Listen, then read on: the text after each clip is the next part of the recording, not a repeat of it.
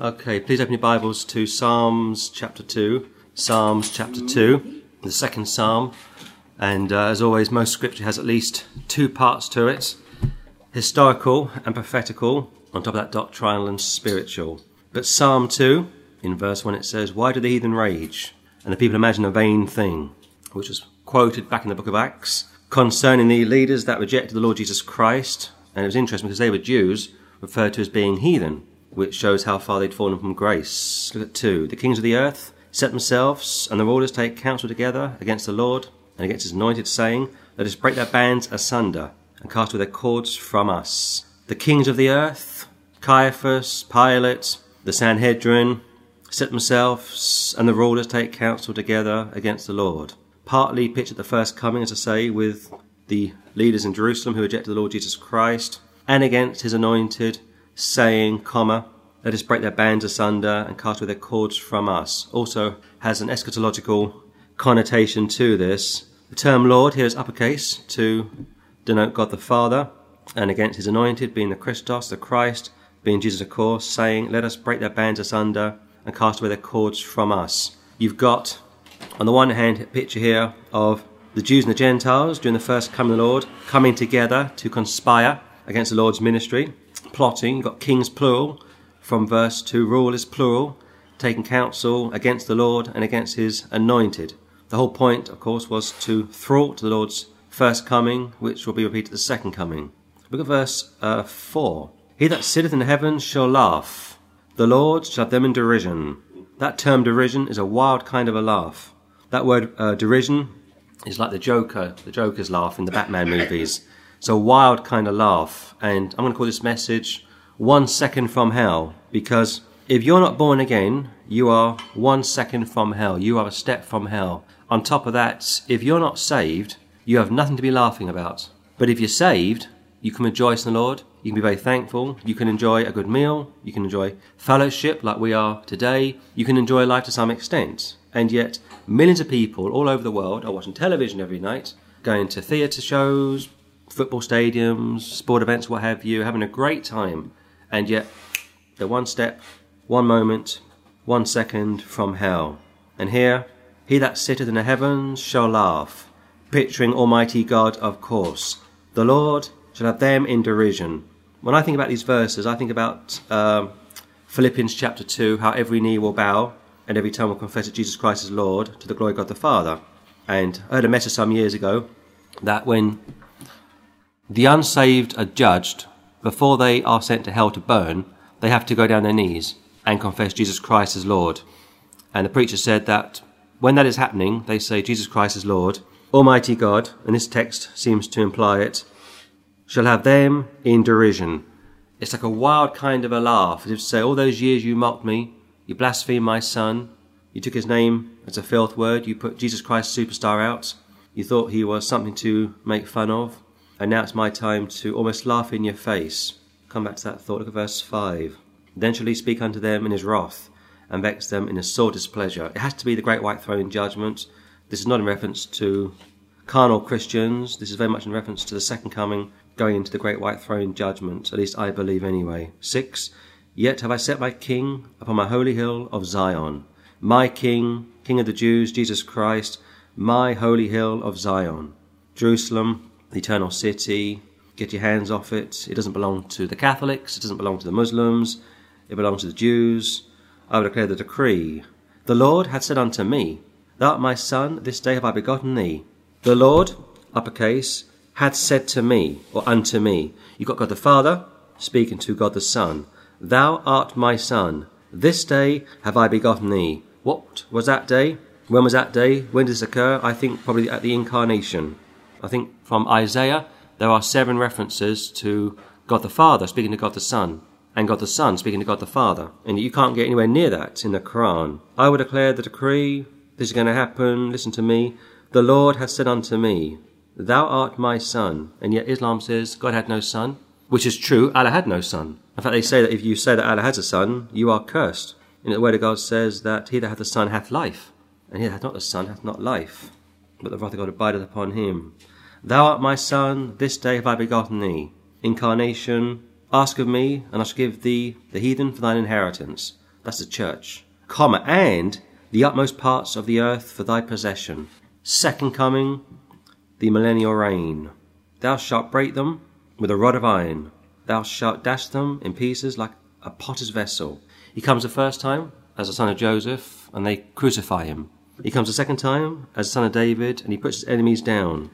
Be wise now, therefore, O ye kings, be instructed, ye judges of the earth. The warning goes out to allow people to repent. Although God knows through his foreknowledge who will and who will not be saved, he still gives people the chance to be saved. It's like over in Revelation, don't take the mark of the beast. And people say, well, would a saved person take the mark of the beast? Of course, the answer is no. So then why tell people not to take the mark of the beast? Well, in the Gospels, the Lord said to the Pharisees, unless you repent, you'll likewise perish. And you generation of vipers, how can you escape the damnation of hell?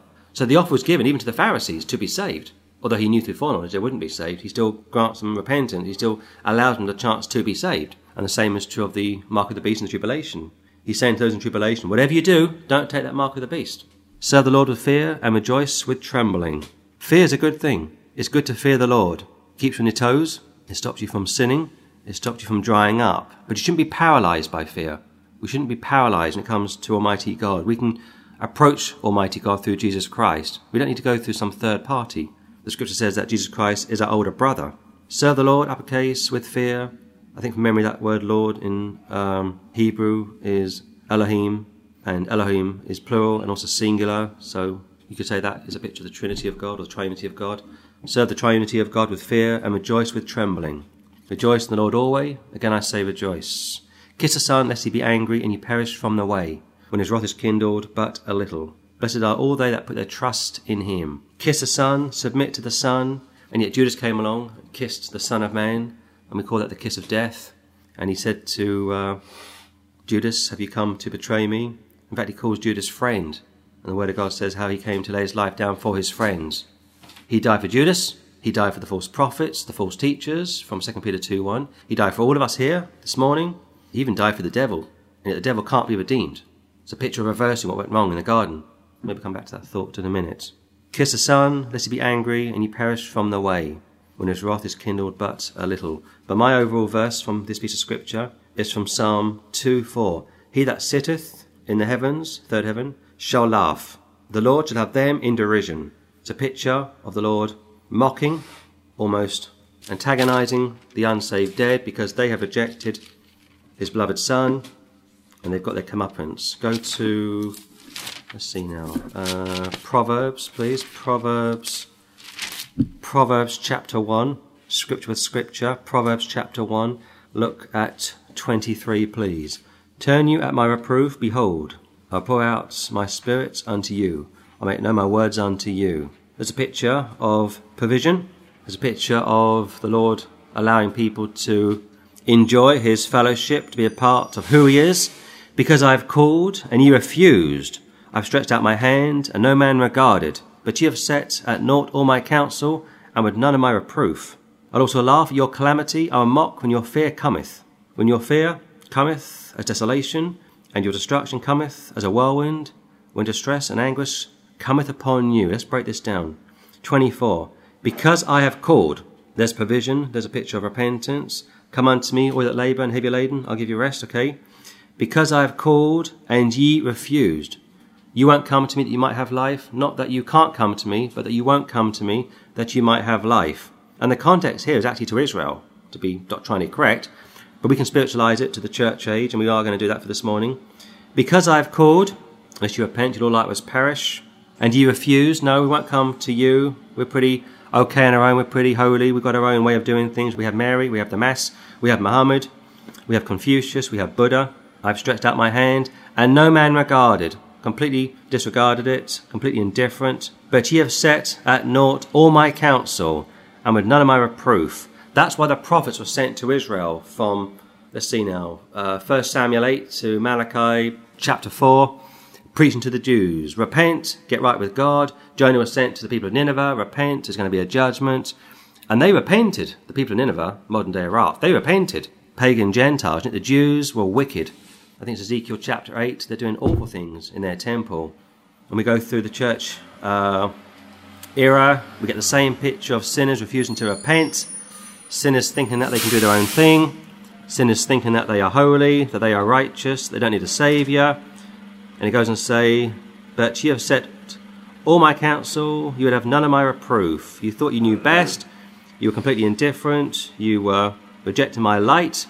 And we know also from uh, Romans chapter 1 how there is light, universal light, which is given to the world, and that light is there for a purpose so that when people die and stand at the great white throne judgment, they can't say that God didn't die for them. They can't say they weren't aware that there was a light because God gave them a light. They've got a conscience, they've got churches, they've got cemeteries which point to death that give a very clear picture as to what will happen to people who die without Jesus Christ. Look at 26 first of all. I will also laugh at your calamity. I will mock when your fear cometh. Just picture that.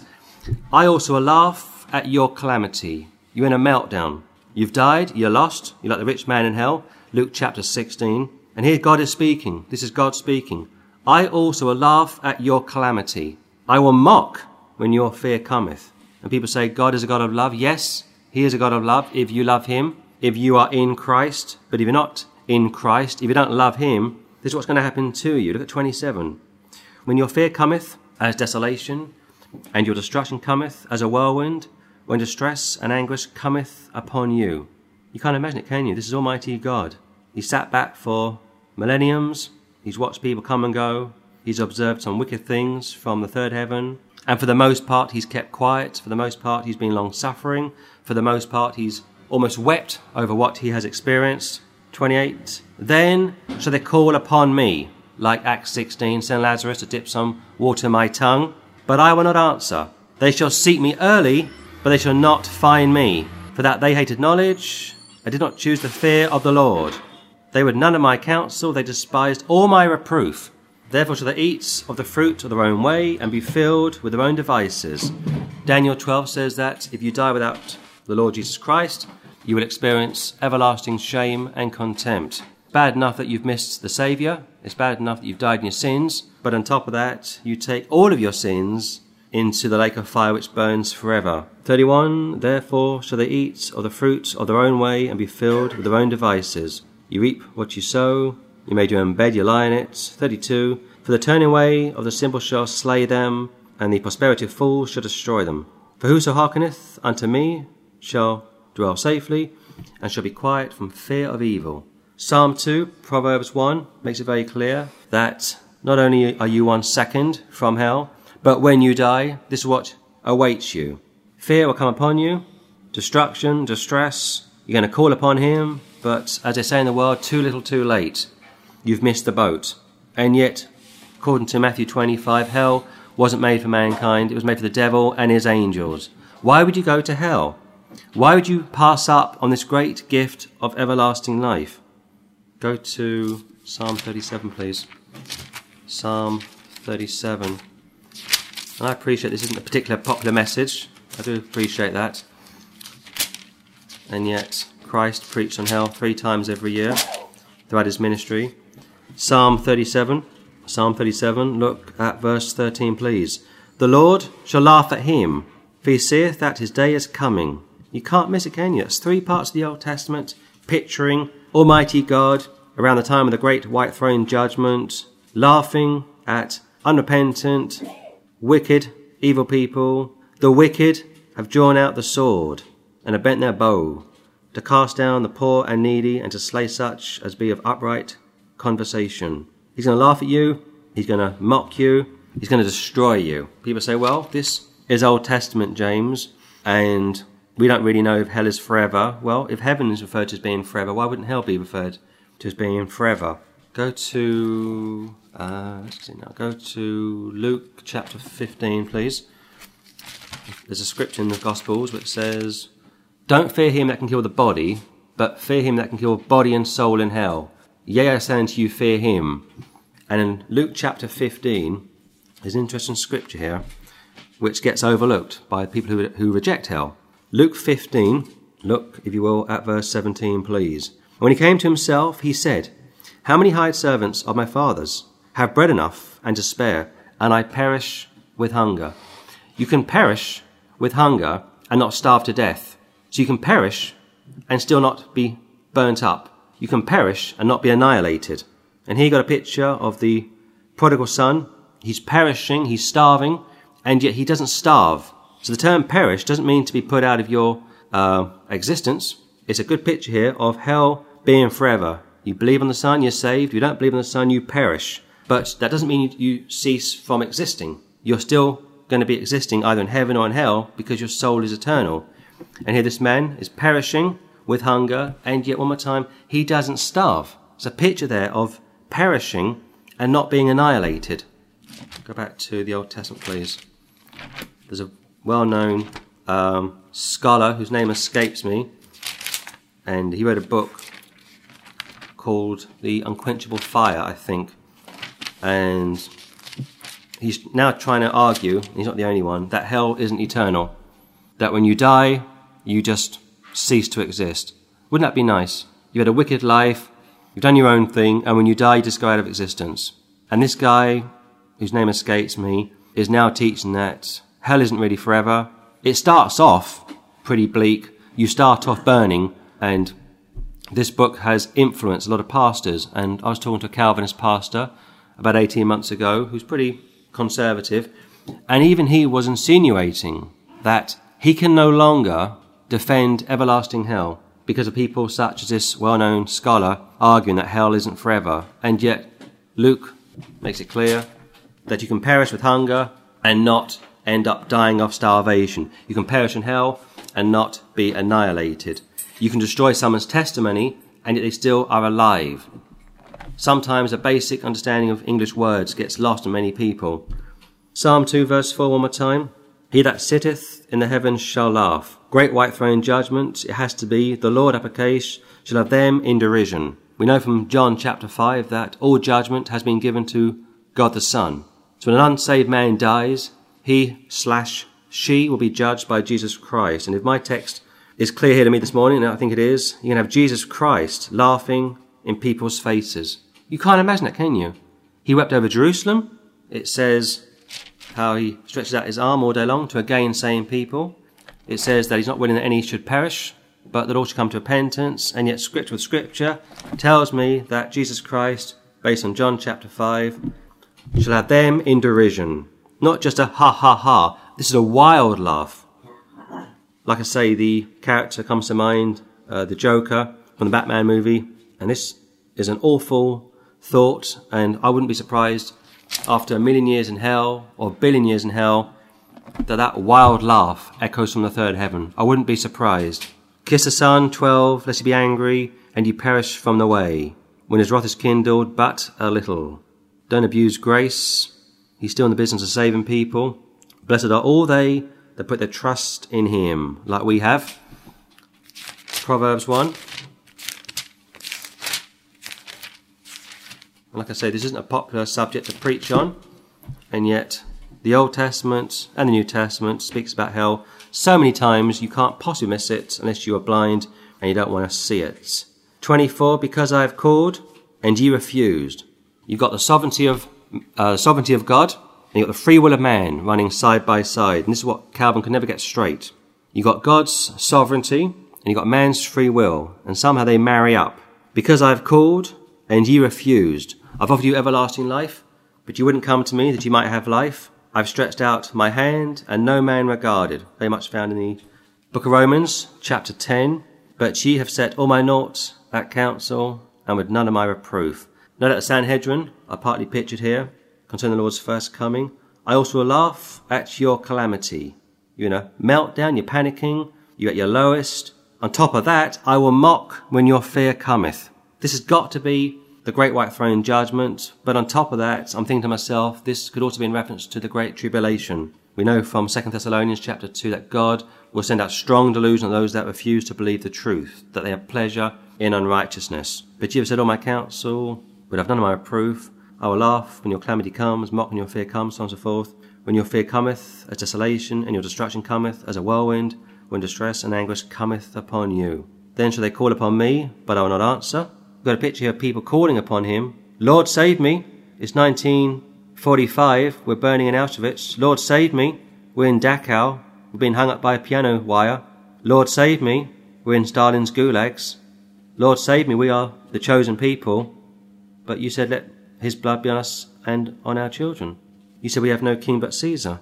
Then shall they call upon me. Lord save me, it's 1944, it's Belsen. We're burning in ovens, we're starving, we haven't eaten our children, but I will not answer. They shall seek me early, but they shall not find me. And yet some Jews got saved during the Holocaust, but not many. Most Jews today are atheists. Most Jews today are agnostic. Most Jews today have no time for God. For that they hated knowledge, being God and His Word, and did not choose the fear of the Lord. They put the Son of God on a cross. They conspired with the Pharisees and the uh, Gentile leaders, Herod, Pilate, which, if that isn't high treason, I don't know what is. They would none of my counsel. They despised all my reproof. They spat on Christ. They beat him. They put a crown of thorns in his head. They put a purple robe on him. They cast lots to decide who would get his robe. They said, uh, if he is the Son of God, let him come down from the cross and save himself. And that term, the wandering Jew, comes to my mind.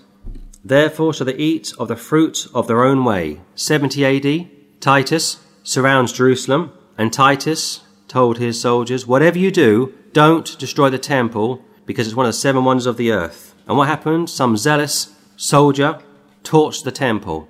And the temple went down, but before he torched the temple, before he pulled the temple down, Matthew 24, there was a siege which lasted for months, and you've got women eating their children, and I mean eating their children, to survive. How many parents could imagine that? But it happened, and those Jews that survived that siege, like Stalingrad, 1941, were taken to other parts of the Roman Empire to be slaves to Rome. Therefore shall they eat of the fruit of their own way. You're going to eat your children, you're going to wander for 2,000 years, you're going to go into concentration camps. If the Nazis don't kill you, communists will, and be filled with their own devices. You're going to wander, you're going to wander, you're going to wander until 1948 when it pleases the Lord to put you back in Israel. And once you go back into Israel in 1948, you're going to stay put. You never leave Israel, and you'll stay in Israel until the Messiah comes back. And when he comes back, over a third of the Jews will receive him as their Messiah. But before that happens, 31, therefore shall they eat of the fruit of their own way and be filled with their own devices. It's going to be hard. You're going to be despised. You won't be trusted. The Catholic Church are going to um, round you up. They're going to put you to death. They're going to make you wear uh, yellow bonnets around your neck to show people you are a Jew. The Third Reich are going to come along and make you wear a Star of David. Of course, you know most of the Third Reich leaders were Catholic. For the turning away of the simple shall slay them, and the prosperity of fools shall destroy them. But whoso hearkeneth unto me shall dwell safely.